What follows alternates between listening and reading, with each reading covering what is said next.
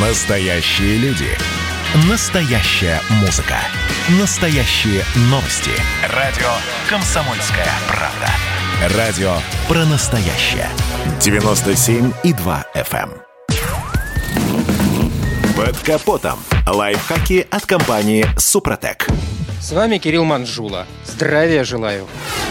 В этом году лето радует жарой и солнцем. Ну, может, кого-то это и не очень радует, но в любом случае, всем в такую погоду надо знать, как максимально быстро охладить свой автомобиль.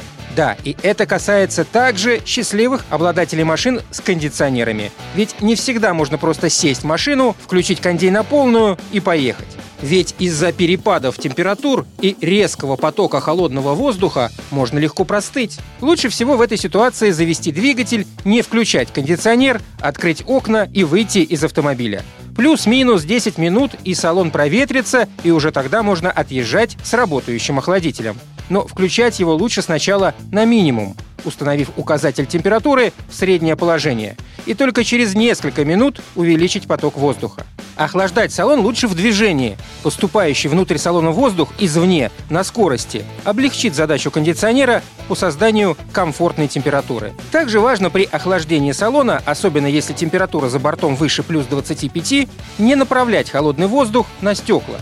Из-за резких перепадов температур в стекле могут образоваться микротрещины, которые со временем перерастут в большие трещины.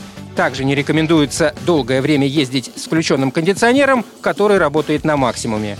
Поэтому после достаточного охлаждения воздуха в салоне лучше установить скорость вентилятора на минимум и повысить температуру.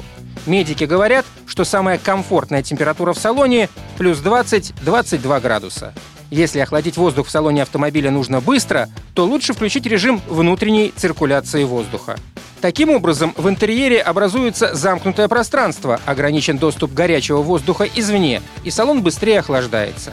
Такой способ часто применяют, когда автомобиль стоит на стоянке или если температура вне автомобиля выше 25 градусов.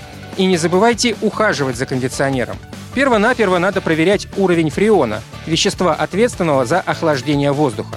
Помимо этого нужно следить за частотой фильтра и испарителя, где любят селиться разные бактерии и вирусы. Для очистки системы вентиляции и кондиционирования специально разработан очиститель системы компании «Супротек». На этом пока все. С вами был Кирилл Манжула. Слушайте рубрику «Под капотом» и программу «Мой автомобиль» в подкастах на нашем сайте и в мобильном приложении «Радио Комсомольская правда», а в эфире с понедельника по четверг в 7 утра. И помните, мы не истина в последней инстанции, но направление указываем верное. Спонсор программы ООО «НПТК Супротек». Под капотом. Лайфхаки от компании «Супротек».